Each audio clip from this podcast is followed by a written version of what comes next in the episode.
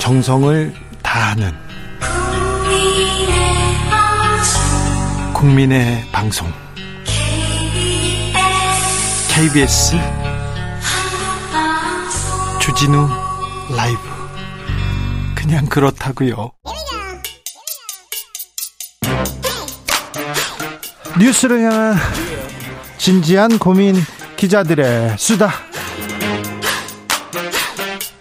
라이브 기자실을 찾은 오늘의 기자는 한결의 오연서 기자입니다. 어서 오세요. 안녕하세요. 국민의힘 얘기 좀 먼저 해야겠죠? 네, 전당대회가 어제 끝났죠.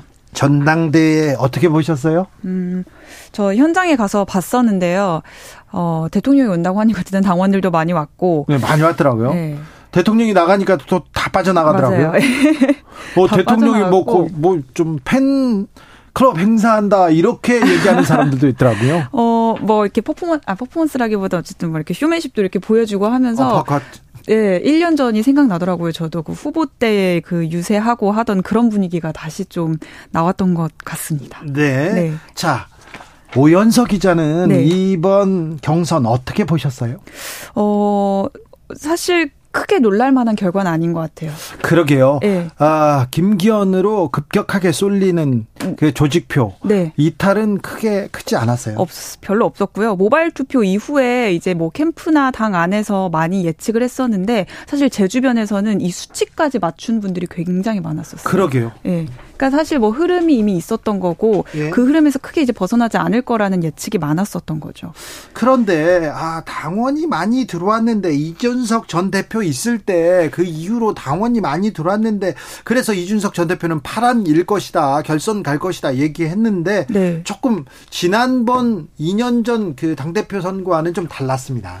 네, 2년 전에는 어쨌든 개혁을 선택을 한 거죠. 그때는 예. 뭐 사실 박근혜 대통령 그 탄핵 이후에 당이 좀 맥을 못 추렸고 총선도 이제 뭐 망했었고 이러다 보니까 당이 되게 존재감이 없었다 보니까 뭔가 좀 변화를 주자 이런 이제 분위기 속에서 이준석 전 대표가 나오면서 이제 그쪽으로 완전히 바람이 쏠린 건데 이번에는 윤석열 대통령이라는 이렇게 확실한 권력이 있잖아요. 네. 이 권력에 힘을 실어주는 게 맞다. 이제 안정을 선택한 당원들이 이제 윤심의 픽을 받은 김기현 대표를 찍어준 거죠. 네. 네. 근데 저 어, 뭐 어떻게 봐야 되는 성적이 그렇게 좋지는 않았어요. 저 뒤에 있는 항상 저 뒤에 등수가 저 뒤였는데 꼴찌까지는 아니지만 그 1등짜리를 다 제거해 가지고 1등 만든 거 아니냐 이런 얘기도 있는데 네.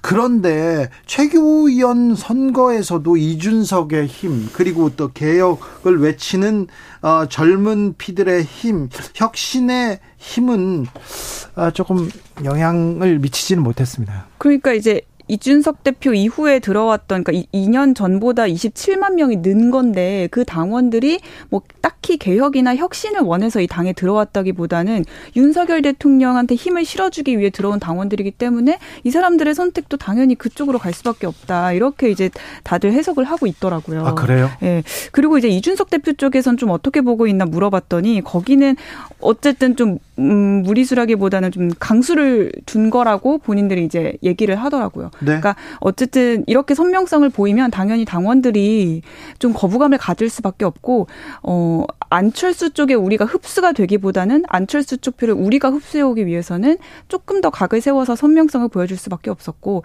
그게 어쨌든 나중에 이제 인지도가 조금씩 떨어지는 당원들한테 인지도가 조금씩 떨어지는 결과로 나타난 것 같다 이렇게 좀 해석을 하고 있습니다. 근데 김기현호 출범부터 이미 아까 김재원 최고위원은 그 이준석의 난동 정치다, 아. 훌리건 정치다 얘기하고 네. 조수진 다 화합해도 이준석계하고는 안 돼 이렇게 하면서 갈등이 보여요. 네, 첫날부터 이준석계 완전히 몰아세우더라고요. 뭐 김병민 그래. 최고위원도 그렇게 얘기를 했고요. 네, 김병민도요? 네, 김병민 뭐라고요? 최고위원. 김병민 최고는? 김명민 최고위원도 이준석 대표가 어쨌든 좀 정도에서 벗어난 비판을 하고 있다 이런 취지의 어 비판을 하면서 함께 어우 어 좀 과할 정도로 비판을 넘어섰다 뭐 이렇게 표현을 하고 있습니다. 김병민 최고위원도. 그러면 당장 네. 비주류 네. 자 유승민계 이준석계 아, 이 입장 관계는 어떻게 할까? 둘은 결국은 아, 탈당을 할까? 뭐 공천에서 배제되나 이런 얘기가 계속 이렇게 꼬리에 꼬리를 뭅니다.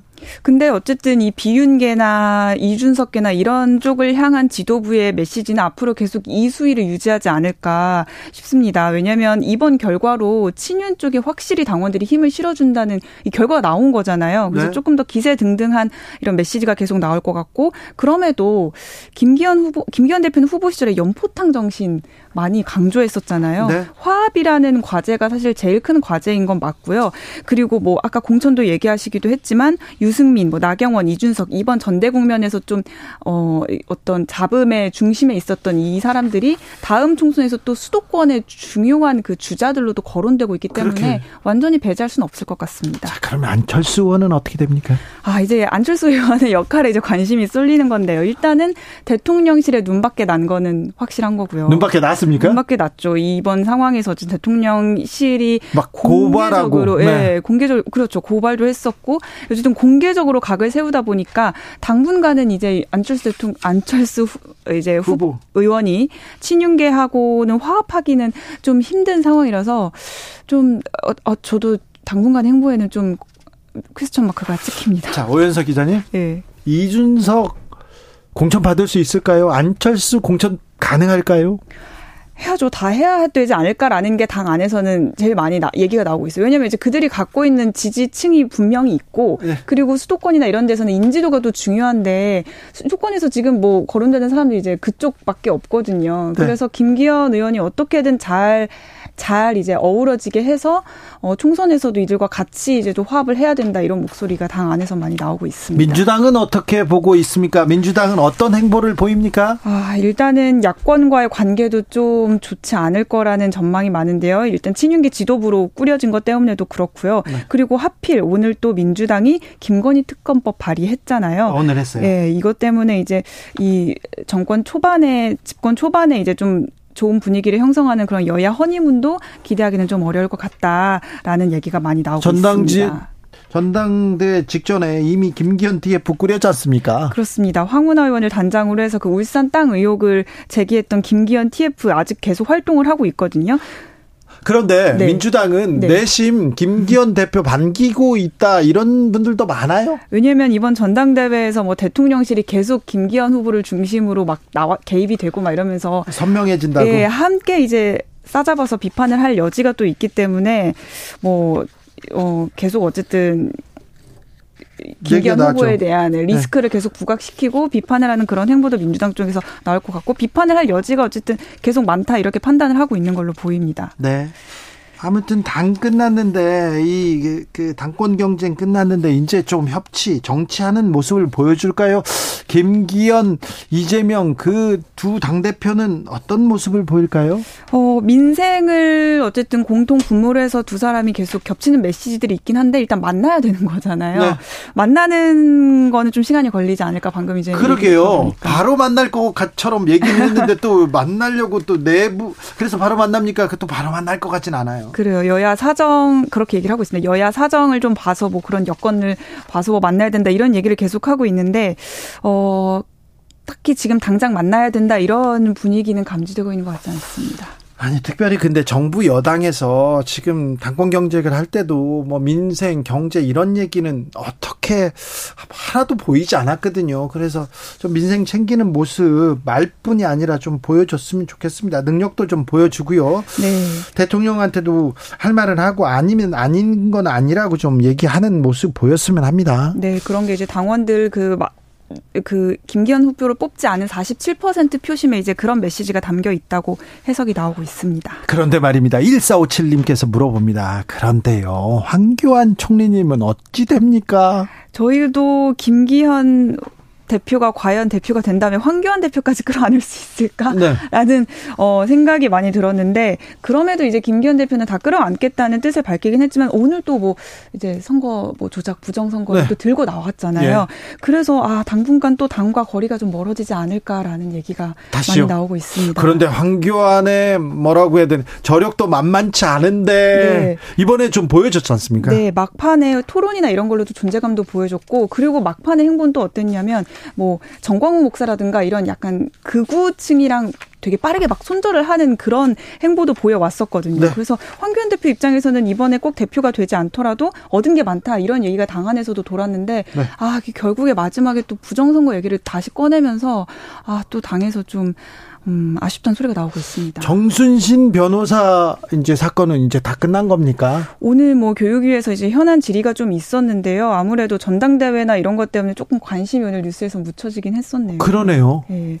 이거 되게 중요한 문제인데 바로 이렇게 묻힙니까? 네, 여야 어쨌든 상임위 차원에서 현안 질의하면서 어 계속 좀 그것도 석연치 않은 부분이 또 있는 거잖아요. 다른 학교 문제도 있는 거고. 이번 기회로 학폭을 뿌리 뽑기 위해서 어른들이 좀 학교에서는 행복하게 아이들이 조금 공부할 수 있도록 뛰어놀 수 있도록 그렇게 그런 환경 만들어야 될 것 같습니다. 맞습니다. 예, 네. 국회에서 좀 더 논의를 해야 될 것 같습니다. 한결의 오연서 기자와 이야기 나눴습니다. 감사합니다. 감사합니다. 교통정보센터 다녀올게요. 김한나 씨.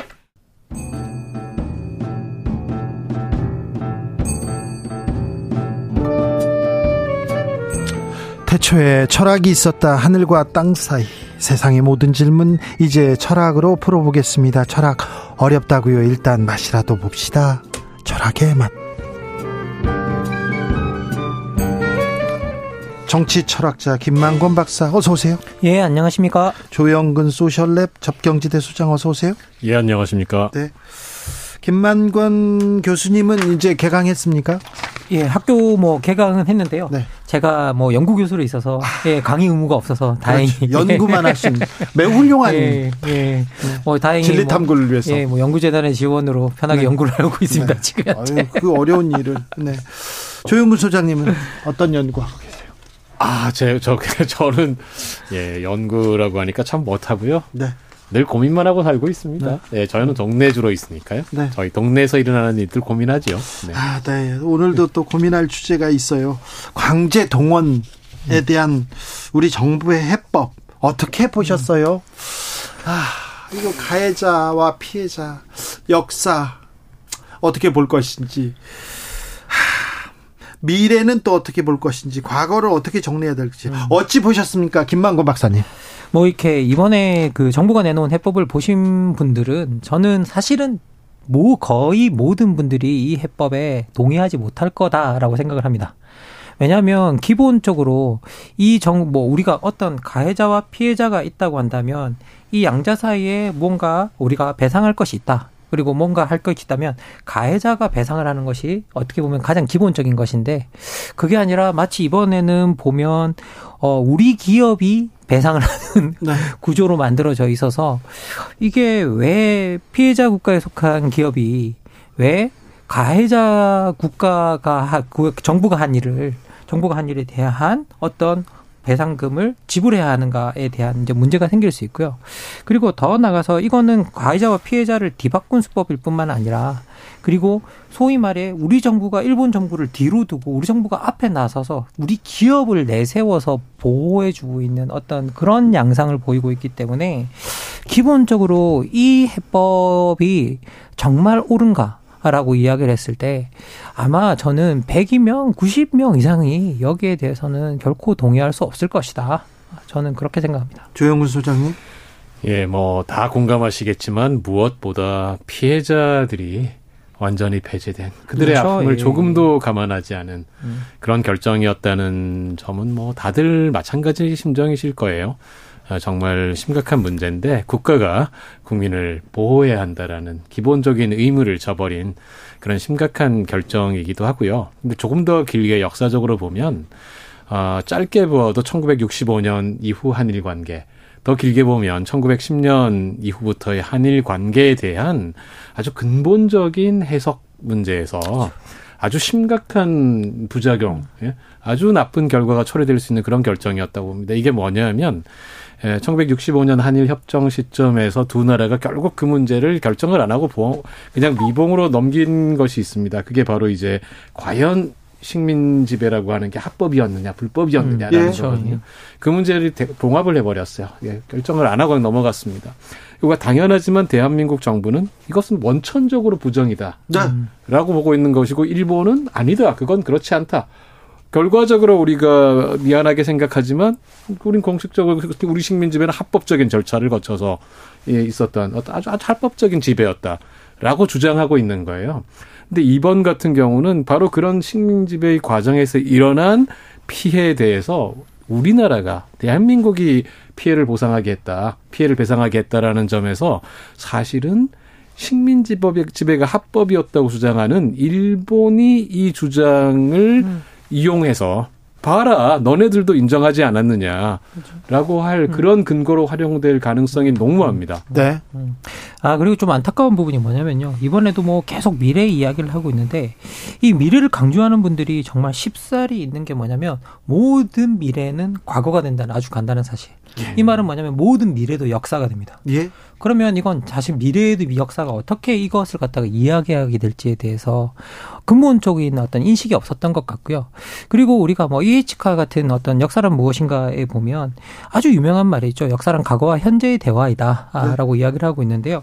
사실 이번 결정 같은 경우에는 과거와 역사가 과거와 현재와의 대화이면 현재와 미래만 있고 과거는 사라졌기 때문에 사실은 역사를 어느 정도 부정했다라고밖에 볼 수 없는 어떤 그런 결과까지 나올 수 있다라는 거 생각이 들고 이 역사를 부정했다라는 말 자체가 지금 조윤근 선생님께서 도장님께서 말씀해 주신 아주 나쁜 사례를 만들 수 있다라는 것들 그리고 더 나가서 이번에 이런 결정이 무서운 건 뭐냐면 정치가 우리 내부적으로 합의된 역사적 인식마저 뒤엎을 수 있다라는 네. 아주 나쁜 사례를 남깁니다. 그러니까 정치가 음. 이렇게 선언한다고 해서 역사 역사가 정립됩니까? 과거가 그렇게 끝나는 것도 음. 아니지 않습니까? 예, 그렇죠.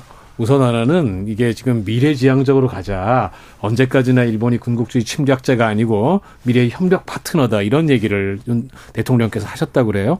그런데 이게 사실은 보면 어, 김대중 오부치 선언이 이번에도 여러 번 언급되고 있지 않습니까? 이걸 계승하겠다. 근데 김대중 오부치 선언이 1998년에 있었고 굉장히 중요한 네. 양국 관계에서 아주 중요한 기초가 되고 있습니다. 근데 여기서 2항, 11개 항으로 돼 있는데 2항에서 이야기를 하는 게 무엇이냐 하면 바로 과거 직시입니다. 네. 음. 예. 그러니까 다시 말하면 일본이 과거 한때 식민지 지배로 인해서 한국 국민에게 큰 손해와 고통을 안겨주었다는 역사적 사실을 겸허히 받아들이면서 통절한 반성과 마음으로부터 사죄를 한다. 자, 과거에 대한 네. 직시, 통절한 사죄 그 얘기를 지적했고요. 그리고 네. 오부지 수상이 사과했어요. 그러게요. 사과를 했어요. 그 거기에서 미래에 대한 얘기가 나왔던 음, 겁니다. 그렇습니다. 근데 네. 그런 부분이 없이 그런데요. 음. 철학적으로 피해자가 가해자를 보고 네가 잘못한 거 알아. 내가 다 용서할게. 아, 피해자가 이것도 얘기해야 되는 피해자 옆에 사람이 얘기했네.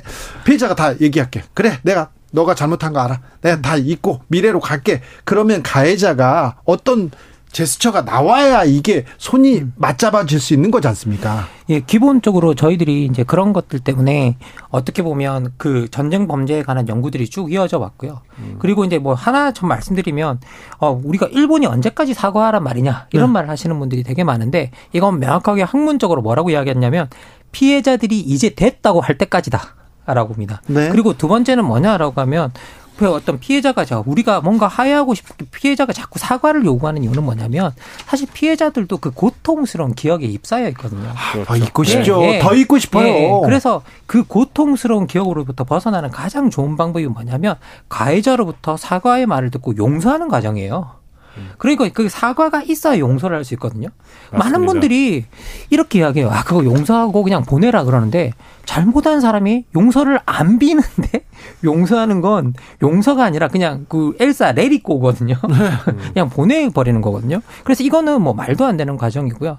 그리고 그런 사과가 분명히 있다라는 건 되게 중요한 부분이 뭐냐면 그 사과가 우리의 미래에 이런 일이 다시 없을 거야라는 약속을 보증하는 행위이기 때문이에요. 그렇죠. 그리고 더 나가서 그 사과의 진실성은 어디서 나오느냐라고 하면 내가 잘못했기 때문에 그 당시 잘못한 것에 대한 모든 법 적인 책임을 지겠다라고 말하는 데서 있는 거거든요. 그렇죠.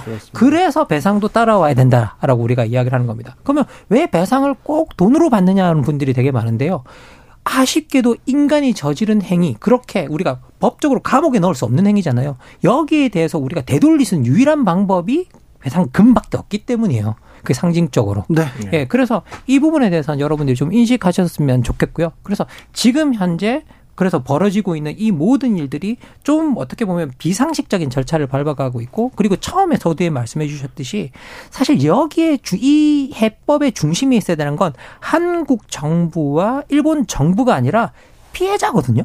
자, 피해자가 예, 있고 예. 가해 기업이 있습니다. 그래서 이번에 이 외교부에서도 아, 원칙을 세웠는데 가해 기업의 배상과 그리고 일본과 가해 기업의 사과가 가장 중요한 원칙이었답니다. 근데 이걸 무시하고 그냥 밀어붙였어요.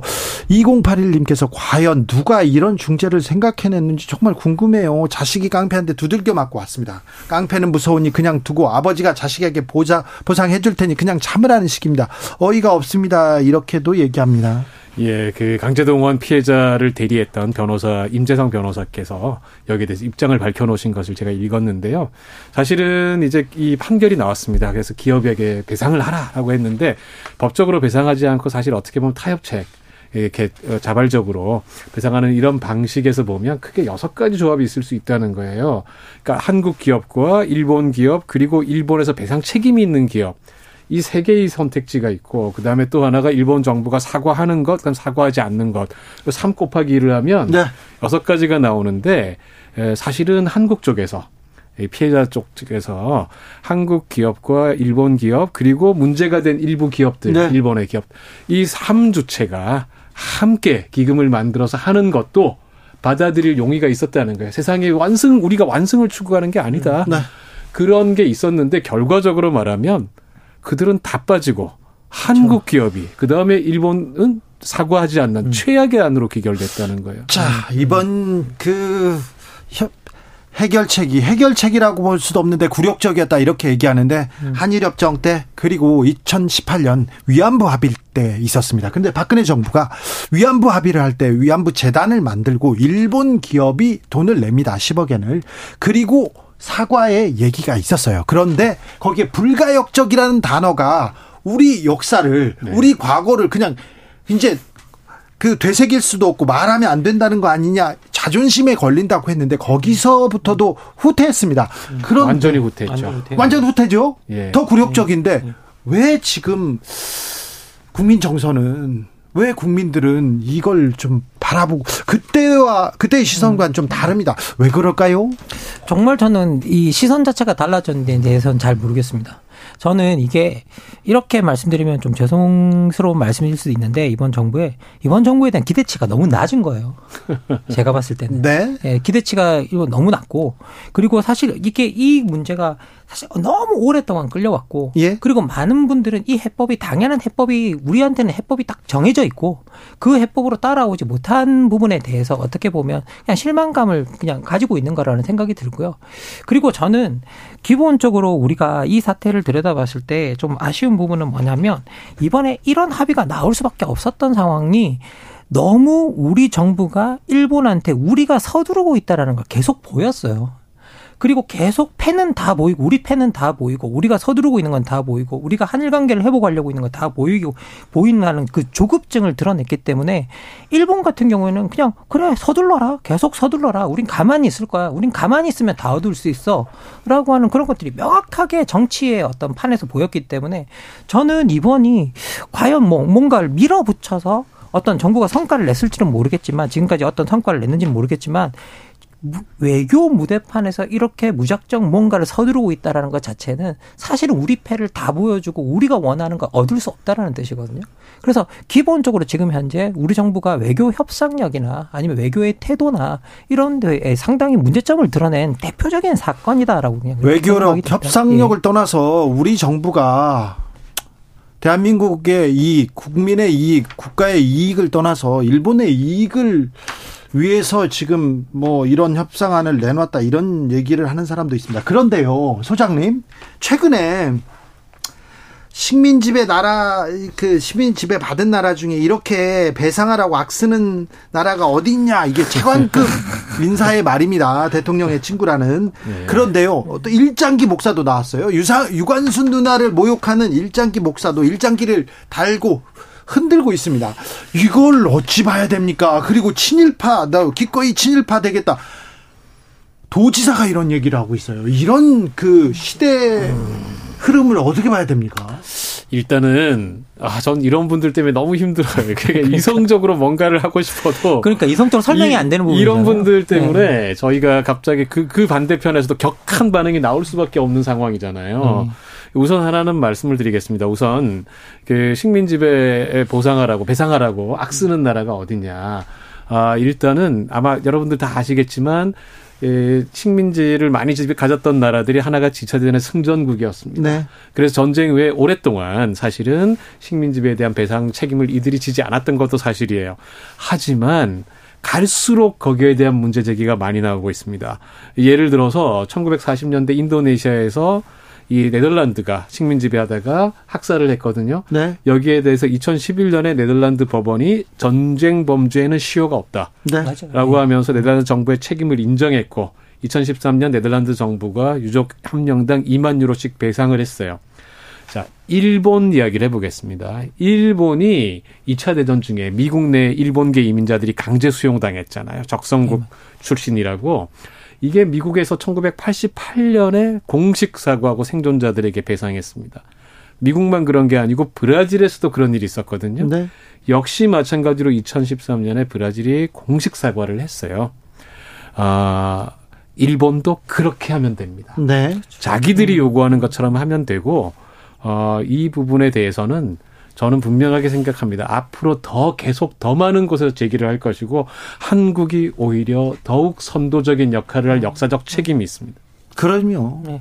뭐 기본적으로 이렇게 그 이야기를 처음 들었을 때 식민 지배받은 나라 중에 뭐 지금도 사죄나 배상하라고 악쓰는 나라가 어딨냐라고 이제 그런 말을 들었을 때는 좀 약간의 어처구니가 없었고요. 지금 사례는 워낙 우리 조영구 소장님께서 잘 소개해 주셨고 실제로 그런 일들이 일어나고 있고 정작 우리와 관계 있는 일본이 그런 방식으로 이제 맞습니다. 어떻게 보면 예. 보상을 네. 받았기 때문에 배상을 받았기 때문에 우리가 일본이 자기가 미국과의 관계에서 했던 것을 우리한테 옮겨면 된다라고 이제 말씀해 주셨는데 그 부분도 상당히 맞는 말씀이라고 생각이 들고요.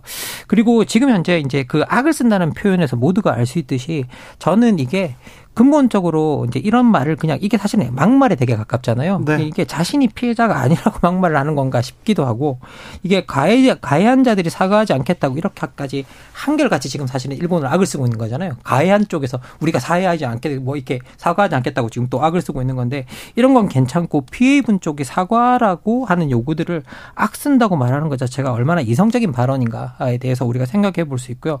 그리고 어 일본에 대한 반성을 요구하는 주체는 피해를 피해를 본 사람과 그리고 피해자들과 그 자손들이거든요.